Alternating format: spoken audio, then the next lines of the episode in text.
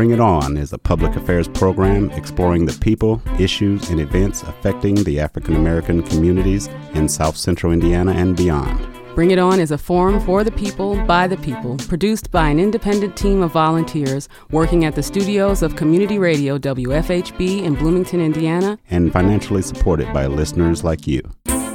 Good evening. I'm Clarence Boone, and welcome to this edition of Bring It On. Bring It On is a multiple award winning radio broadcast in our 17th year as Indiana's only weekly community radio show committed to exploring the people, issues, and events impacting the African American community. Serve It To Me, too, is a story of a young girl named Deja discovering her newfound interests and athletic abilities in tennis. After watching a tennis match between Venus and Serena on television, Deja is immediately inspired and picks up her very first tennis racket. Her journey explores the importance of courage, hard work, and the benefits of inclusion and diversity in junior sports. Born and raised in the Metro Detroit area, Bria and Taylor O'Neill are two fun loving, sporty sisters who currently reside in Bloomington, Indiana. Originally inspired like Deja by Venus and Serena Williams, they have been playing tennis since the young age of three and four years old. Taylor and Bria have enjoyed the responsibilities of being brand ambassadors for both the United States Tennis Association, otherwise known as USTA, as well as Justice Clothing Store, Girls with a Heart.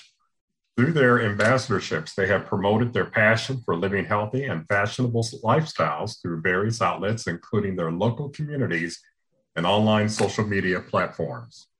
Serve It To Me Too was partially inspired to tell the story of many African American girls who find inspiration in watching the Williams sisters on the tennis court. And um, it took a book that showcases the joys and adversities of playing tennis in a way that children of all ages can understand. We are pleased to have Brian Taylor O'Neill. And, and let me just say that we've been planning this interview for a little while and so glad we could pull it together. We are uh, these two, to be here. These two, uh, we're glad to have you. These two gave presentations during Black History Month, but I am so glad that we were able to secure them uh, for a slot on the Bring It On show. But they're with us this evening to acquaint themselves with our listeners and to share fascinating tennis stories and, of course, talk about their first book, first in a, in a series of book, books, I might say, Serve It To Me Too. Bria and Taylor, welcome to Bring It On. Thank you. Thank you so much. now, at the time of this recording, you just told me that you rushed home from the tennis court. Here it is. yeah. Um, it's about six in the evening, and and you're you're running in one door, and your parents are running back out to your brother's uh, basketball practice, right? Yeah. And, and brother had a game. He had a game. Okay, yeah. so suffice to say, uh, this is a sports family. Everybody so but our mom. Yeah. yeah. Everybody, oh, well, she's a manager. Yeah, she's going to manage everybody. Yeah. yeah. She's like educator. That's she played trumpet in high school, and that was about it. But athlete, nah. she just has. Are you saying that that mom doesn't have some skills, or that mom didn't have the time? No. Tell her I said. Now, when it comes to schoolwork, books, writing, all of that, she got it. But athleticism, nah, we mm-hmm. get that from our dad all. Okay. Oh, okay. In your family, Taylor, and there's Bria, and who else? Our little brother Casey, who just turned 12 February, and then our little brother Sean, who's eight. On in sports as well. Yeah, those who play basketball and baseball. Basketball and baseball. Now, along with tennis, do you two play any other sports? No, ran track in sixth grade, but it just didn't give me the same feeling as tennis does. So I just okay. All right, all right. Now you, you referenced your father as having the, the sports uh, DNA in them. So, so what did your father do? Um, he was a professional boxer. Wait a minute, wait, wait. Your father boxed. Yeah. Brothers play basketball. You two play tennis. Yes. okay. Now, was Our he ranked? Was he ranked uh, at one point in his life? Or yes. Yes. Oh, okay. Well, tell me about that. Um, as far as we know, he had like a perfect record minus one. He lost one wow. Match. It, was a, it wasn't a loss. What, what do they call it when you tie? Uh, well, a draw. I think that's what it's called. I don't know. I'm not familiar with boxing terminology. But. Was this was this when he fought uh, Mike Tyson? Um, No, no, I'm just kidding. You probably, I don't, I, I don't know if he did fight. they okay. weren't in the same. I do not think they were in the same weight class. okay, okay. Wow, this is awesome. Okay, and so mom is is the manager, um, yes, which yes. is good. She manages there the household go. and everything, sport okay. rankings, making sure we all know where where we got to be at certain times of the day. So yeah, and that's and that's important. That like, is important. Hey, I told you I needed them here early so we could get ready. Now we gotta rush. well, this show can turn into a um, we're gonna tell all the family secrets, but we're not gonna do that because mom and dad aren't there to hear it. And we don't want them calling Mr. Boone after this interview. But um, no. one thing I will say that is pretty good, great because it takes coordination, planning, as you talked about. Yes. And I know your mom and your dad are probably your two biggest cheerleaders uh, yeah, to keep you are. motivated and going. Um, now, where does schoolwork fit into all this? Is, are, are the ground, what are the ground rules for involvement in sports? um, we're actually online students. Okay. We're at Bloomington South, but we're online. So we do our hours through the day. Right now, our schedule isn't as flexible during the day for practices and stuff like that. So, you know, we practice either late at night, work out early in the morning before school, and we figure it out that way. Oh my gosh. Oh, wow. So do you have a coach, a trainer or a coach or someone or, or who's your, who coaches? You? Um, we have, we, we work with people, but for the most part, our dad is the one that we work with. Okay. Everything. Yeah. no, we have uh, a coach named Janella that we work with here in Bloomington. And so he helps us with our fundamentals and stuff like that, and stuff that our dad doesn't know about tennis. But when it comes to like working out, training, getting us to the court. That's our dad. So five in the morning, you might be jogging around the uh, the neighborhood or something, huh? Well, actually, in our basement, we have what we like to call a mini gym. Our dad is just like buys equipment like every week for us to work out with. So we use the equipment we have. Okay. Um, now, let, let me ask you a question. Now, just want to get this right. Um, who is the oldest? Taylor, are you the oldest or Bria? No, I'm the youngest. Okay, so Taylor, you're the youngest. Bria, you're the oldest. Yes. Okay. Um, what was your recent match and how did it turn out? Um, I want to say my recent match was I want to say a couple a couple months ago. Um, it, I played in the qualifiers and I won the back draw and everything. I won um, the tournament. I went for third place. I um, lost in the semifinals. Um, the match went pretty well throughout the whole match. At the beginning, I was like, man, double faulting. I don't know what's going on. But throughout the match, I started to get better. And then I had to face um, four four set points because for tennis and like tournaments that me and my sister plan, the third set is a 10 point tiebreaker. So it was either I have to win these next straight four points to win the game, or I would have to play a whole tiebreaker. And tiebreakers are very stressful. Yes, they're like emotional roller coaster. Oh man our parents when they try they have to like take deep breaths when they're watching our tiebreakers so they're like oh my gosh this whole match is based on 10 points oh my god so yeah, pretty stressful but i won the match um 6-3 6-4 so it went pretty Yay. Well. okay okay and uh, Bria, your last match um, my last match was actually was it last weekend? I too lost in the semifinals did pretty well. We went into a match tiebreaker as well. So I won the first set, she won the second, and we fought for the third. And she ended up coming on top, but that's okay because I next time. So that's all good. And this was the weekend of February the 19th and 20th, right? Yes. Okay. Okay. That There may be a delay in the actual airing of this show, but just so our audience knows, this was during um, winter during Black History Month. And and uh, now, what is your ranking? Um, I don't know like it specifically because like it changes weekly, so I, I have to look it up. But I do know I'm within the top twenty. Excellent. And uh, Taylor, same for you. Where where, where are you? Um, you I know my highest ranking for 14 and unders as of now.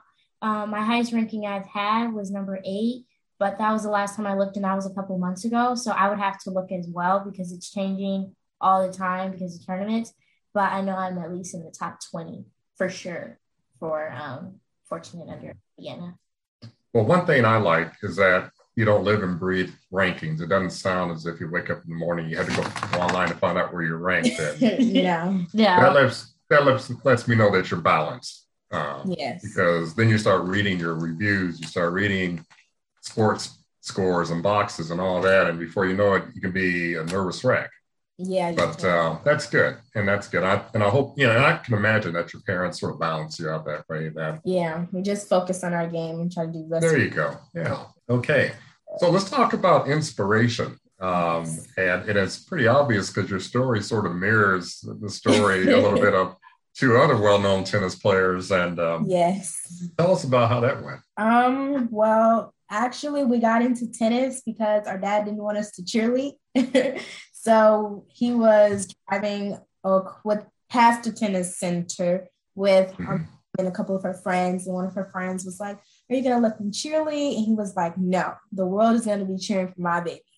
and that's how we got into tennis in the beginning. Right, and so this was so it, it wasn't necessarily Venus and Serena inspiring you, but you took a natural curiosity toward uh toward tennis. Yeah, it was our dad that first got us onto the court, but that made us fall in love with it or like inspire us to continue. It would have definitely been Venus and Serena. Yeah. And and what age did you start? Um, I started at three. My sister started at four. Okay, and um, three and four. So it's been a while. Okay, now so, so when yeah. did the Williams sisters sort of inspire you? It was it when you got into the sport and then you realize, hey, there are two other women that are playing tennis too? Um, I felt like the age that they really inspired me, so I could like really understand. Um, I want to say I was about seven, six or seven years old is when they really inspired me um, to want to keep going and to really find a career within it in college or professional. So okay, and uh, Bria, same with you. Um, you just I think like yeah, like seven, eight, like nine between that age range, just to see two African American women dominating predominantly right sport. It was just inspirational for us to see our own kind prevailing mm-hmm. like that and something that we played and we did. Wow, wow. You know, as I, I, I sit here, I listen, especially as you reference your dad's motivation and his encouragement and, and perhaps is, is sort of uh, is guiding and steering a little bit. It, it, reminds me of a movie that's out now called King Richard, and you probably have heard yeah. all these similarities and everything. But yes. have you have you seen the movie yet? We yes. have, and we uh, recently did an interview with Rick Macci, who was actually the coach of Venus and Serena. We did an interview with him. I want to say in January. Yeah. Yeah, like early January, we did an interview with him and he gave us some great insight in the game and the Williams sisters. Now, have you met Venus and Serena? No, no. we have not. And now, did, did their coach say that he may try to arrange that? Um, we're talking about it because we've met him. You know, we've been to Florida um, to work with him, and mm-hmm. spring break we're also going up there. So, oh, that's awesome. Um, I'll tell you what, we'll, we'll take a pause right now, and I'll do a quick uh, ID for our show. For those that have just uh, joined in, it won't take you long to realize that we're talking to, to two young, up and coming African American women, young ladies right now, but will definitely make a mark, uh, I feel, in the, in the world of tennis. And they've taken a uh, strong uh, liking toward this sport. I'm talking to Bria and Taylor O'Neill. And uh, among other things, they're making their mark in tennis, but they've also done some things like write a book about their uh, inspiration for tennis through the eyes of Deja. And the name of it is Serve It To Me Too. And uh, we're having a delightful conversation with them two well-grounded young ladies whose parents are supporting them in this endeavor. And uh, they're telling me about some of the luminaries in the sports world that they're meeting already at this young age. And we can, of course, look to see them in the future, no doubt, on TV. And speaking of uh, King Richard, said you saw that movie, just kind of drawing out similarities. What kind of things did you draw out that you felt, wow, that's sort of similar to what we what we're going through? Um, I want to say one thing that um, I see not only within ourselves but also in our dad was he used to always and what he still does he always takes us out to the court all the time. Um, and both parents were really included within their um, daughters tennis life and not only tennis in school as well. Both parents took schooling really serious as well as their sport. And their dad was always really invested into their tennis and our dad is really really invested into our tennis to the point like he'll watch tennis videos all night and completely forget about sleep like all the time. And then he'll wake up and be like taylor bree i found this new thing i want you guys to try on court. He does oh that all the time. And then he always puts his best foot out there when we're on the court, no matter if it's him coming home from work or even if he's coming back from our brother's basketball games. He always gives 120% on the court, no matter what happens. Um, even when me and Brie are having a bad practice and we're completely like missing and everything, he always um, is there to um, help us out with um, our tennis. And he always he tries to make t- he always makes tennis fun for me and Brie because um, playing tennis can be pretty stressful, especially yeah. Preparing for tournaments and things like that. Our dad has always been the one to help crack a joke on the court to yeah, make one of us smile. Stuff too serious. He's like, "This is supposed to be fun. fun. Calm down. Practice." We're like, "Okay, okay." Now, now, is he telling you two to t- calm down, or is he talking to himself? This is supposed to. He'll to be, be talking to us because we like we take it so serious, and sometimes we'll be playing like practice points, and we get so in it. He's like, "You're not playing for Wimbledon yet. You can make." Ah. You can calm down, breathe, have fun. Wow, I like the way he said "yet." Yes, our dad's um, one fan for sure. So, so preparation for a tournament. What's all involved with that? I mean, all we see is say the Saturday someone's on a clay court or grass court or whatever, and looks as if well, it's just another match on the on the on the calendar that I'm going to. But no, there's there's a lot of preparation, and then there's a selection for the tournament. So can you kind of detail what goes into that? Yes. Um. So as far as preparation, you know, make sure you're getting enough sleep, and like typically the day before we play, we try not to do anything as far as like working out or going to practice because we don't want to overburn our body. We want to give our body a chance to rest before we put it through heck for the weekend for a tournament. You want to make sure you're eating right, sleeping right, studying, making sure you can just get out the little kinks. But a big thing that we try to do is not focus on like this really, really small details before a tournament and consume our head with all this stuff we need to fix, but just like mastering the basics that we can before we go and play. And like sometimes if it's not as much of a challenging match, we try to implement new things that we've been learning on the court and stuff like that. Okay. Um, Taylor, uh, same thing goes through your head when you're preparing? Um, when I'm preparing for tournaments and matches, um, I try and tend to think about the amount of matches that we'll have to play in a tournament um, and feel like that I'll have to get a certain amount of sleep, I'll have to eat right, and um, how many hours of practice I'm going to get in throughout each day. oh my gosh, voice is raspy. Um, how many hours of practice we have to get in each day and um, not burning ourselves out. And also what Bree said with not really focusing on like, oh, guy hand is wrong or, oh, I keep um, doing, I keep tossing the ball wrong, but um, just worrying about the things that I can control on the court. So, right. Do you study your opponents, watch their videos, or do you just hone in your skills and in juniors it's not it's not as much of that. In juniors you know you can't like go on youtube and look up our opponents but what we have to do is like when we play someone we'll write their names down and we'll write things that we remember about their game and you know everybody's always elevating their games and bettering themselves on the court so it may not be they have the same weakness that they did last time but you have someone a sense of what their game may be. And so you can play to the knowledge that we already have of that opponent. But for someone that's new, we don't stress. We just say play our game and we'll adjust as we play. Okay. Okay. Now, do you have um, opponents or or ladies who are in the sport that you, you correspond with just to check in? I mean, I mean, friendships form. I can yeah. imagine that.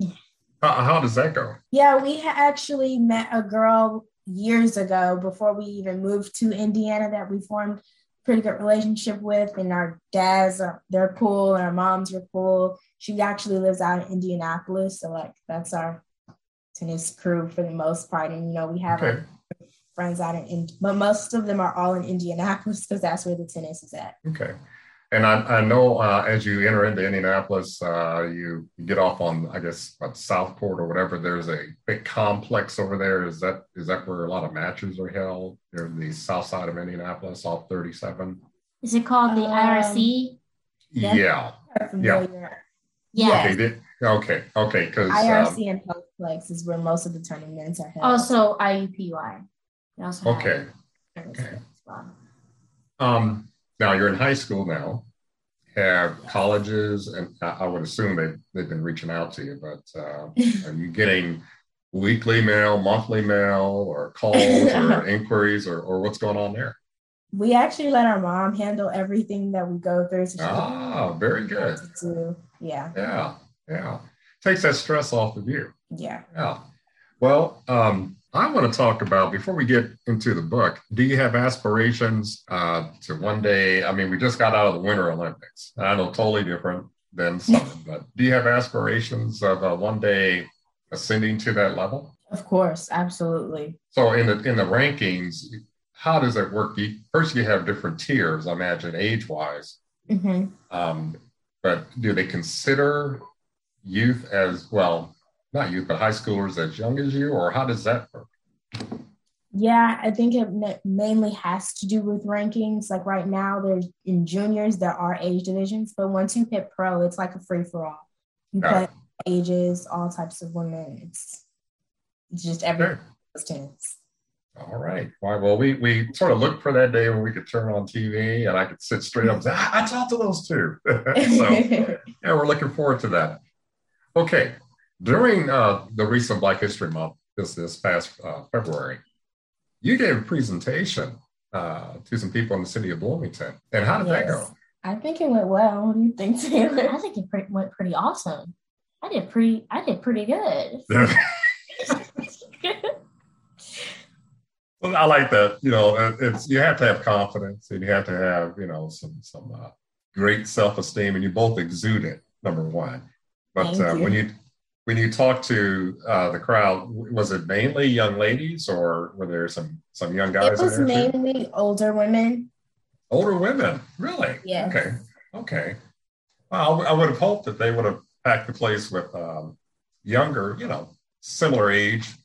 Yeah, uh, that's young ladies in there. That's that's usually that's the audience that we choose to target. You know, once you get older, perspectives is pretty much set in stone for the most part. But when you're mm-hmm. young, your brain, your perspectives, everything is easily influenced.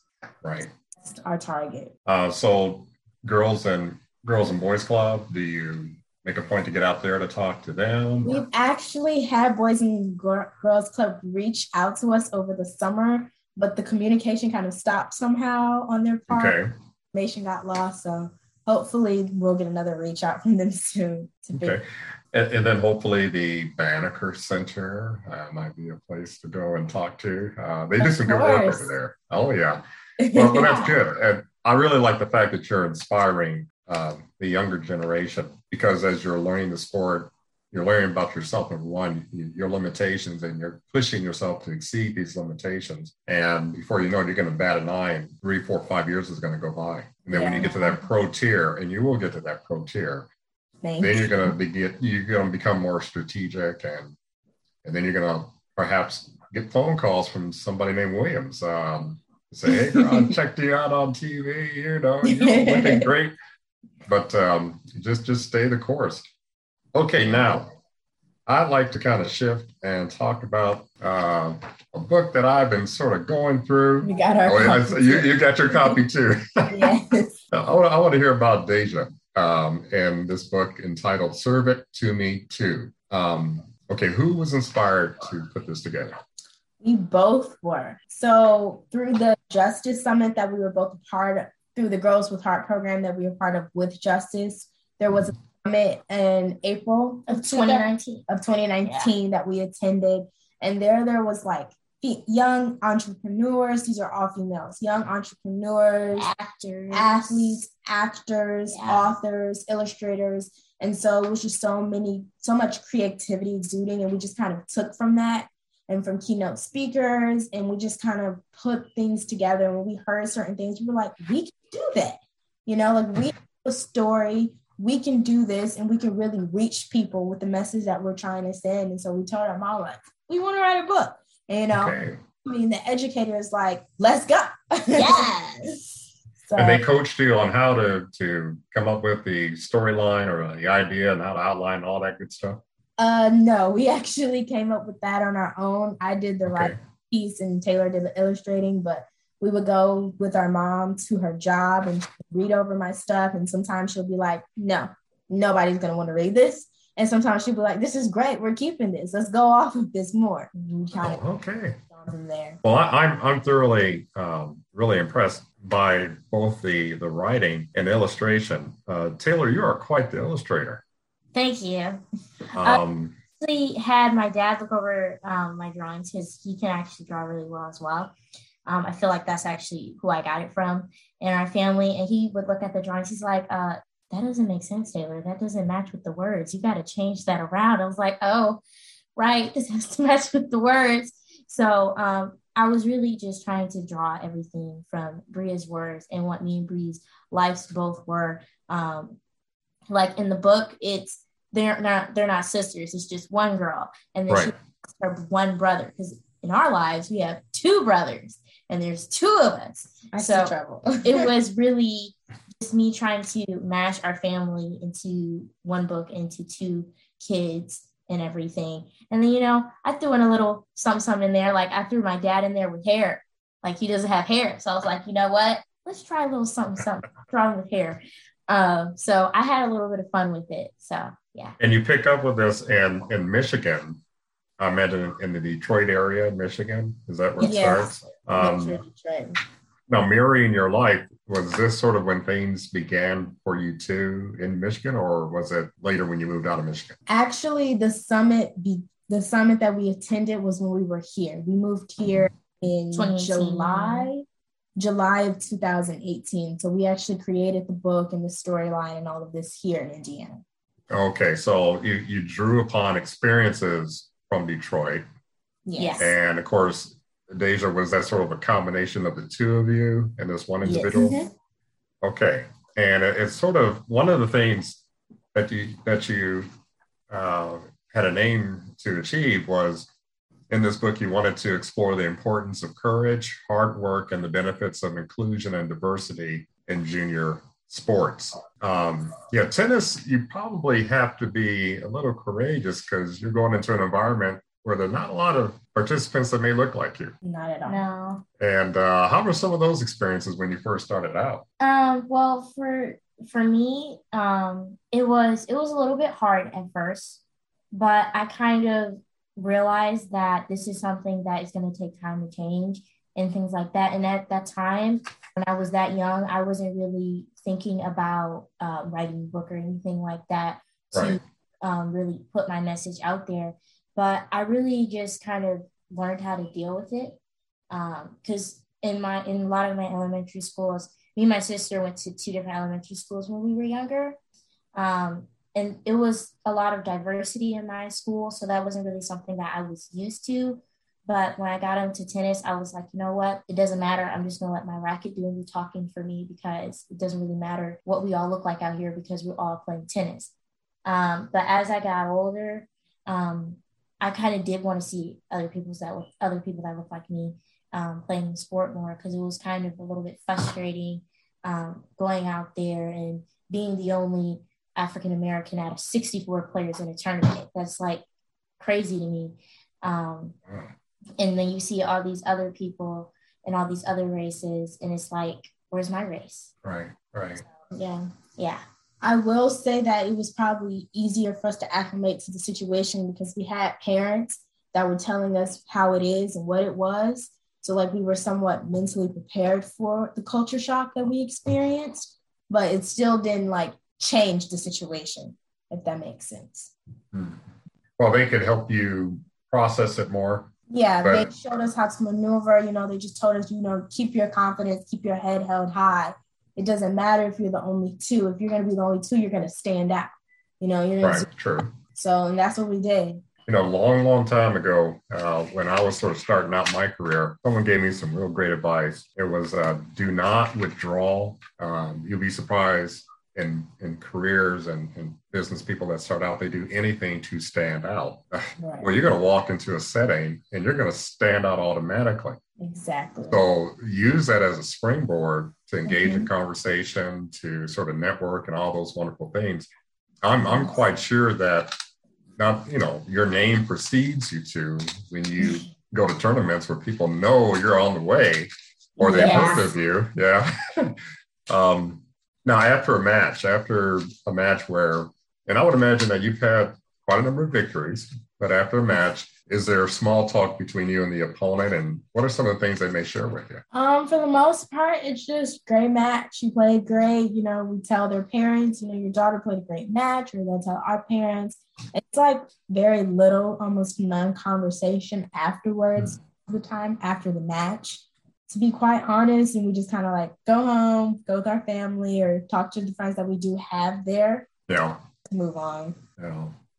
Well, it, it can sportsmanship is the thing with you know yes. in all sports and that's that was drilled into us when we were doing uh, little league baseball i mean it's all about sportsmanship it's about shaking mm-hmm. hands at the end of the match it's not about getting physical or anything like that no. um, has have you had situations and you know you don't you don't have to get very specific but do you feel like you were being taunted in some way or maybe trying someone trying to draw you out in some way Absolutely. Yeah. We've had targets put on our back as the sisters, you know, like where they put us together in this one P. And it's kind of like they act as if we are cheating them out of a match or we're trying to take something that belonged to them and they'll call the refs and they'll get the waterworks and they'll start crying to the refs and like, oh my God, she did this to me. And then it's just like you're sitting there and you don't want to be like, are you serious? Because then you look like the aggressor. You're just sitting there like, okay, I'm glad you got the ref. I'm glad you got the ref. So now they can see that I'm beating you fairly. You know, it's, it's, situations like that that happens to us a lot. It's gotten yeah. I guess I would say, because yeah. now like the refs just know okay, well, we see these girls all the time. We watch their matches all the time. There's no issues with them. But you know, if it makes our opponents feel better about themselves to have a wa- uh, ref on the court, sure, why not? Bring them, bring them on. okay. Um, now you play doubles, you two as team members, or, how, uh, or are you allowed to? We okay. do occasionally, but for the most part, we're singles players. But we are trying to get more into the doubles. Because me and my sister are in two different age brackets. Oh, I see. I 14 see. and under. She's in 16 and under. So yeah. so sometimes I'm at one tournament at a different facility, and then my sister is at another tournament at a different facility. And it's kind of like every weekend there's another tournament that me and my sister either have to play in. Um, but we have played doubles together before. We actually have a pretty good time playing doubles together. Um, really trying to really get into it some more. Well, we talked about the courage and we talked about the hard work that goes into this. Mm-hmm. Um, and you said something earlier that was interesting that you said you wanted to uh, find a way to have more people who look like you involved in this sport. Yes. Um, now, you consider yourselves ambassadors and, and that you go out and your school and high school and try to recruit others um, to get involved with tennis, or do you give presentations as you've been doing during Black History Month and yes. aspire to do, you know, after the month is over with other mm-hmm. segments? And um, yes, I just feel like for the most part, it's like our people, you know, African Americans, it's not so much that they're like, oh, tennis isn't a bad thing. You know, they just feel kind of like tennis isn't my sport because right is a white girl sport. It's a right. white sport. But if you see more of you in the sport, and that's where Venus and Serena really came into play, it's like they're dominating this. How is this a white only sport when you have two queens dominating? And I feel like if you see more inclusion in it, then you'll realize, okay, I can play this too. This is for everybody, and they may really actually enjoy it. You got you make a good point. Uh, I remember when I was well, when they first started out, if we're flipping station and we see them, you're going to watch the rest of the whole match. Absolutely. You know, you're not going to just check in for five minutes, then go somewhere else on TV. You're going to mm-hmm. sit there. The next day, you're going to talk about it, and you're going to begin to follow these two, and you're going to read the press clippings and on and on, and then the Grand Slams, and, and then the Wimbledon, and all these things that are going on. Um, but then the, something else happens too, where you have the haters that begin to critique everything they do, what they wear, how they wear their hair, how they mm-hmm. carry themselves. You know, don't don't ever show frustration. Oh, please don't do that. Don't ever get angry. You know, this, that, and the other. But does that permeate down to your level too, where sometimes you feel like you're being critiqued? Um, absolutely. I just like to think of it like everyone is critiquing you. You're under a microscope no matter whatever you do because you know our parents always tell us like when you go out of this house you're representing us Right. It doesn't matter who we're in front of. We try to keep the same demeanor throughout because it's like we're representing our parents. Our parents raised us well, so we're going to show you that when we go out. Well, right. for me, every like tournament or really any and everything I go into, a lot of people like before they play any sport, like you know, football players, they always go into something with a plan. I've never really been a person that goes into anything with a plan.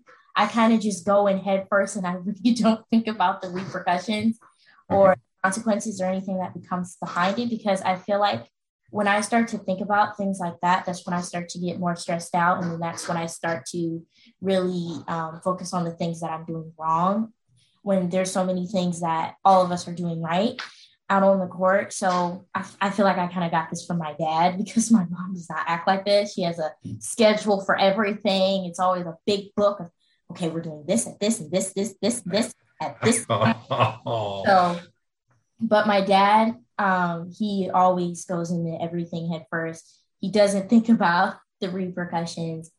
And that's really how I do any and everything, really, not just tennis, but with school and with any with our book presentations and things like that um, i really do try and go in head first and not really think about anything else about it all right well i'm going to do another um, identification for our show and then when we come back i want to talk a little bit about naomi osaka and simone right. biles um, and you kind of understand where I'm, i want to head next. But mm-hmm. for those who have just tuned tuned in, I know you wish you would have tuned in earlier, but uh, take heart. You can always go back to our podcast uh, about a day or so after it, this airs at uh, www.wfhb.org and go to the public affairs tab and then look at Bring It On, and, and you can hear this uh, interview in its entirety. But for those who have been listening, you are enjoying a wonderful conversation with Bria and Taylor O'Neill. Uh, these are two tennis, I would say, tennis up and coming phenoms who are sharing a fascinating story of their life involving tennis and then also their life as, uh, as publishers of a book, Serve It To Me Too. And uh, this book is striving to uh, change attitudes towards uh, young Black women in tennis and to sort of demystify um, just the sport itself. And uh, we're so proud to have them on tonight. Before we took that quick break, I said I want to come back and talk about Naomi Osaka, uh, who has just made her mark in tennis. My goodness. Yes. Uh, she's phenomenal. She is amazing. And Simone Biles, who has made her mark in gymnastics. Yes. You know that she is and, and I forget the name of uh, the lady, even in the Winter Olympics, uh, who was doing the snowboarding. Uh, but there were high aspirations. I didn't watch the Winter Olympics. really? Okay, that's going to be a topic uh, item. you know what you're watching, what you're doing in your in your spare time. But for right now, Naomi Osaka, uh, your thoughts on her and just sort of what she sort of had to endure during the last uh, Olympics. Um, I love Naomi, everything about her, but I think the biggest thing that makes her stand out is the fact that she utilizes her platform to bring awareness to situations such as when we were doing protest um, of the summer and during the summer of 2022 yeah. And everything. She 2022 was 2022 hasn't hit. You mean 2021? Yeah, 2022. she was wearing the mask um, of victims names. of police brutality. She was just bringing awareness. And there was actually some, when she won the US Open, the guy that was interviewing her and asking her questions right after the match asked her about what message she was trying to give off with the mask. And she asked him, What message did you receive? And it was not answered. But I feel like that kind of pressure to make people think and to ask people, you know, to make sure they're paying attention is something that I really love about. I feel the same. I use took every word out of my mouth. You gotta stop doing that to me. I think she's phenomenal, and she and Simone um, showed a, another side of sports, and that people hold athletes up on a pedestal sometimes unfairly, yeah. where you're always being scrutinized. You know, you look at professional athletes out there from Michael Jordans on down uh, to the up and coming athletes. And then you look at some of the other sports that may not get as much attention, but these two young ladies in gymnastics and in tennis have represented well. and you could tell they they have trained intensely, um, and they are focused. They are so focused. And the thing that I see happen sometimes is that you take these headliners and you run a whole marketing campaign around them leading up to the big events, and they're on every other commercial, and then they have a little montage of interviews with them, and you show them as little girls as they're walking and playing and picking up rackets or uh, jumping on balance beams, and then they're thrust in the limelight, and then they're marched out there and told to perform. And you know they have other lives too. Mm-hmm. And so if they're not satisfying all of America the way they should, then that's a lot of pressure. So uh, for Simone Biles, she took it in stride, and I like the way they both handled it. They assessed the situation, and she just like speak to the hand, put the hand up, and say, "Wait, wait, wait! I'm taking a little time out right now." And then she allowed other teammates to come on and, you know, just do outstanding things in their particular uh, events. But then she came back and then she she composed herself and, and took care of business. And yes. and Naomi has shown that she can do that as well. Yeah. At your age, um, you spoke during this interview about how you sort of handled stresses and anxiety. And I think you're being well prepared for moments like that. Uh, if you could tell them something, you know, yeah, if you could tell Naomi and Simone something, what would you tell them? Um, I would say like, you know, the mental st- stability is very, very important. And, you know, not knocking their vulnerability or anything like that. I feel like it's important to let your emotions go. You're not, we're not robots. We're athletes and we still have emotions. And, you know, that should be validated as well. And I feel like if they just stay strong, they can block out America and realize, you know, I started tennis and gymnastics for me, not America. So America can feel how they want to feel about what I'm doing, but this is for me and what I need to do. I think they're fine. Very well put. One, first, I would say they have done some amazing things in their sport. Mm-hmm. Okay, let's be the first thing I would probably say. And second thing I would probably say, at least something that I always do when um, we're getting interviewed or anything like that. Um, I feel like, or even when I'm out on the court, I feel like if somebody's going to judge you, then they're going to judge you. Everybody has can have their own opinion about you. That's not something that you can change. That's something we've all been given. Um, and I feel like if they're going to judge you because you're not doing something good enough or something like that, I feel like if they're not in that place or space, or if they're not at that level, then their opinion really doesn't matter. That's right. so right. something my mom always said um, after an incident that happened at a tournament. Um, she was like, "It doesn't matter. It doesn't matter. You won the match. There's no reason for you to really be mad if someone else is trying to critique something or be like, "Oh, you didn't hit this forehand right. You could have did this better. You could have did this better." well, does it matter? Because I won the championship, I won the US Open. So mm-hmm. it's really me that they're looking at. They're not worried about your opinion. When people are interviewing Osaka, they're like, oh, did you hear about such and such? Such and such said this about you, such and such week. Like, no one's really saying that. They're talking about Osaka, what she did, or Simone. They're like, what did you do? Not what other people are saying, because they're not in that place and space to judge to begin with. You two possess a lot of wisdom. Thank you. And uh, I, I, know where a lot of it comes from, but uh, you are representing very well. Um, okay, so we, started a conversation about Servitude 2. we sort of got into some other discussions. Now, we, we, we talked at length about how the book uh, explored courage and then it explored hard work and the benefits of inclusion and diversity in junior sports. Mm-hmm. And we talked about how you meld you melded both uh, your personality somewhat into uh, this character Deja. Yeah. Um, and I like the way you you sort of lead her on this journey where you know she's the and I don't want to give it away because someone you have to buy the book to find this yes, out. But I will say this: there, there's a very important.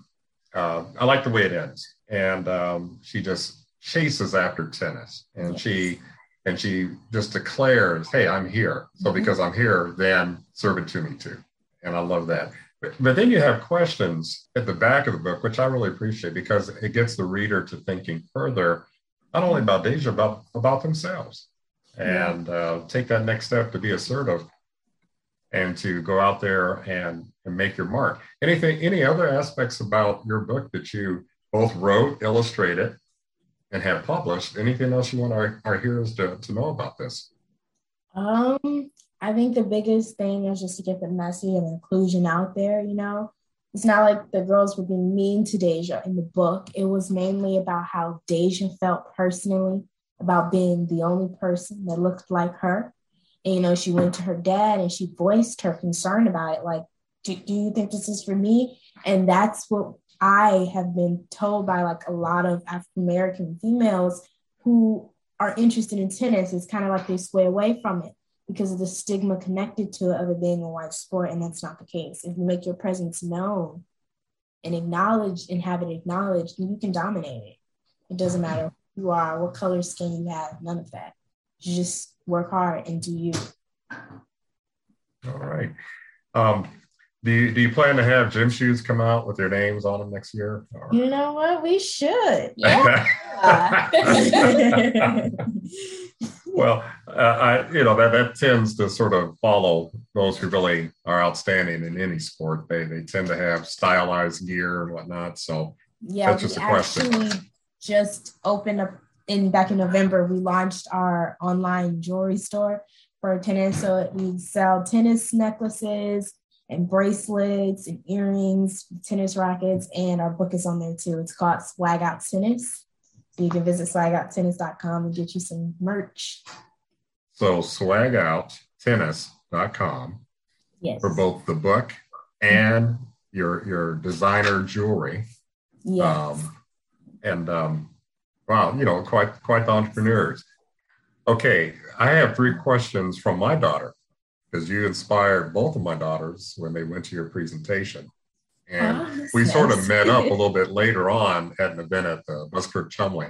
Yes. Where, where, we talked about this particular interview. And, and I, I introduced you formally to my daughters. But uh, uh, my oldest has this question How do you guys plan out your story when you write your story? She loves to write, number one. With our book? yeah. How did you plan? How did you map out this book?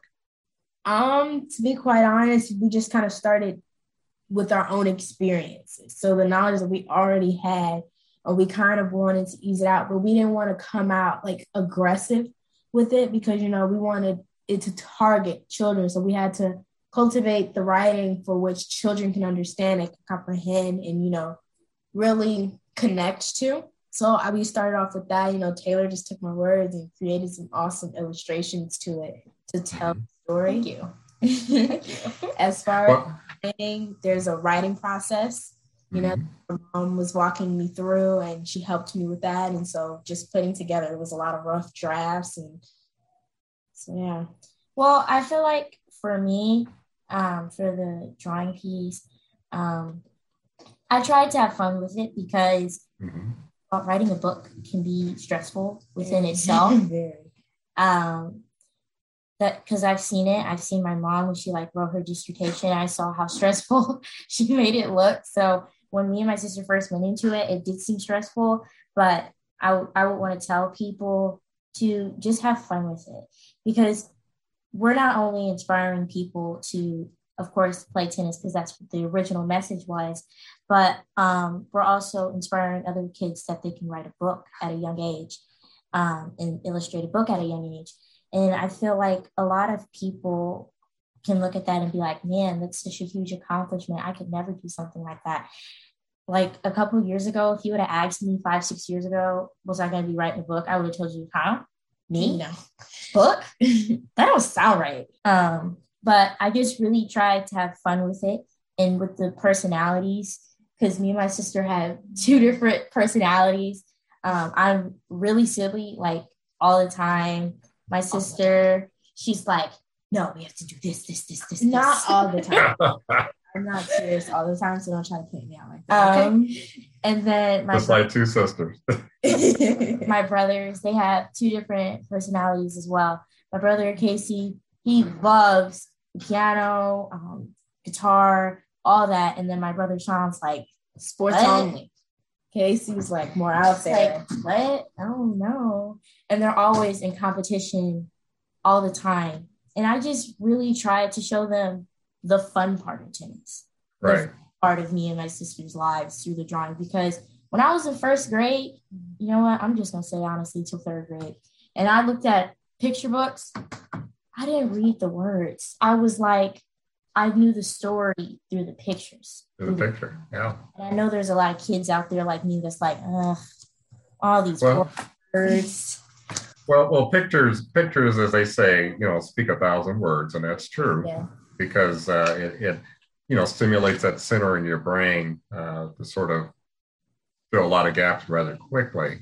I mean, if, yeah. and you may be a very visual person, which with your with your craft you're developing with illustration, you, you have to see it first and then bring it to life. Uh, and and when when we saw you at Miss Woodson's presentation at the Buskirk Chumley, and she's an author, and a lot of young ladies love her work. Uh, my my two daughters have read a lot of her her, her uh, particular books. Yeah. She said something that was interesting. She said it is typically the case that a writer and an illustrator never talk once the project I, is I handed off. Very interesting. Mm-hmm. And for our listeners who who missed out on some of this great programming during Black History Month, uh, uh, she, uh, Miss Woodson, and I forget her first name. If you draw Jacqueline. Jacqueline. Jacqueline. Well, thank you. You saved me on that one. Jacqueline Woodson made this very profound statement that when she writes a book, it is such the custom as with a lot of writers and illustrators. You hand the work off. You know, here is my child develop it or interpret it. And you don't talk. You you have periodic times when you come together to see the progress, but it's not you don't micromanage the illustrator. You turn it over into your hands. So so Bria, you had to do that. And I kind of heard you say, well, my my sister took my words mm-hmm. and illustrated. And and that's yes. that's trust. And you two have a real great um, you could just see it well, you can hear it if you're listening to this broadcast. The relationship is there, and the trust is there. So, my daughter's question was, you know, how do you guys plan out your story? And then the next one was, what publishing companies do you recommend? So she's already thinking about self-published. Yeah, we self-published. self-published. Yes, because we wanted the ability to control our own income. With okay. so when you go through a publishing company, they're going to take a percentage of what you make. Um, that's what the problem was with Amazon. And so we actually create our own website where we sell the book, o'neillsisters.com. So mm-hmm. that own income and put it back into what we're doing for ourselves. Cause oh, tennis is expensive. It is. yeah. I'm just yeah. telling you guys how it yeah. is. So we use that income to pour back into ourselves and our passion right. love. So okay. I actually, sorry, I couldn't answer your question. I don't have any publishing houses. Well, well, well you did, you did, and and I, I, like how you you just said, you know, look, hey, it's expensive, but you can self-publish, and there's so many tools out there now to do just that.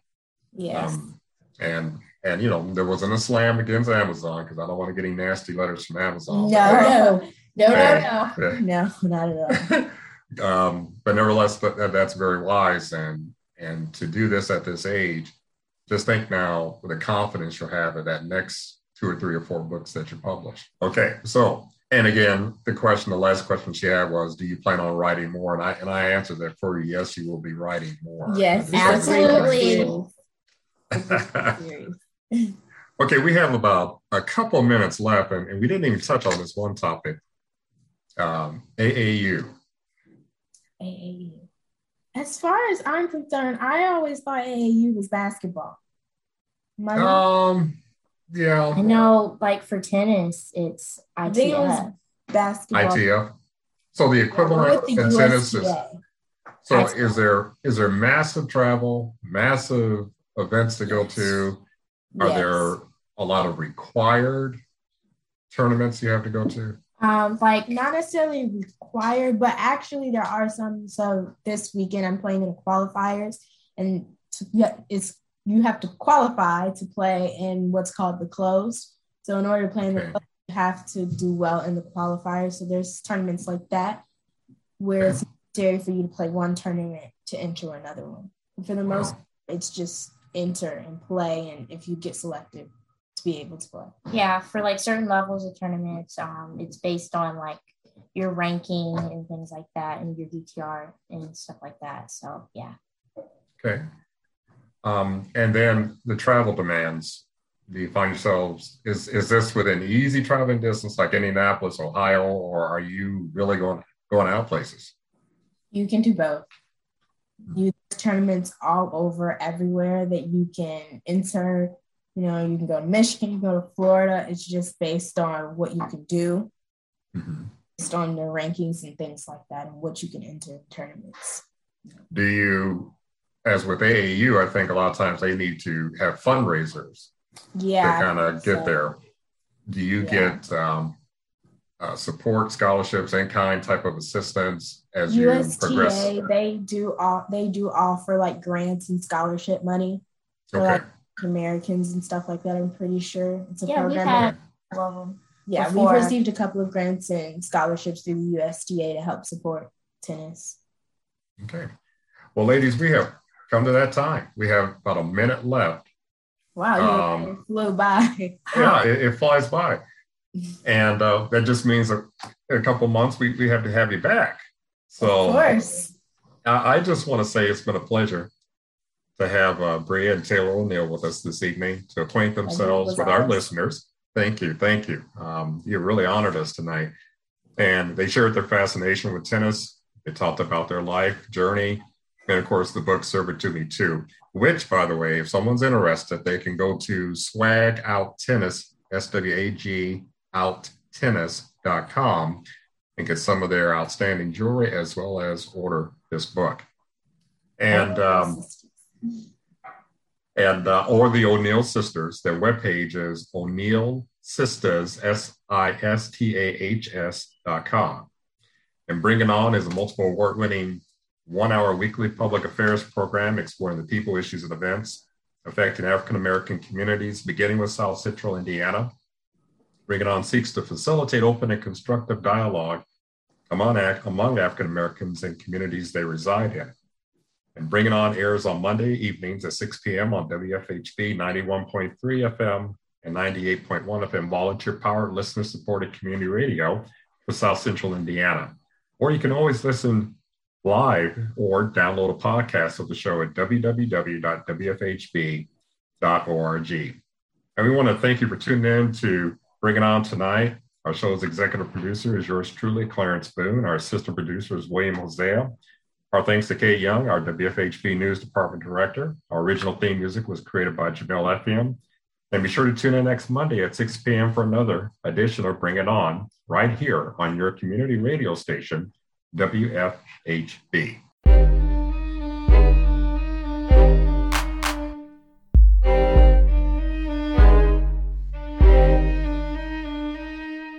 You've been listening to Bring It On, a volunteer powered production of Community Radio WFHB in Bloomington, Indiana. Bring It On is your forum for open dialogue on the people, issues, and events affecting the African American community in South Central Indiana and beyond. Send your comments, suggestions, and story ideas directly to the Bring It On staff. The email address is bringit at wfhb.org. That's bringit at wfhb.org.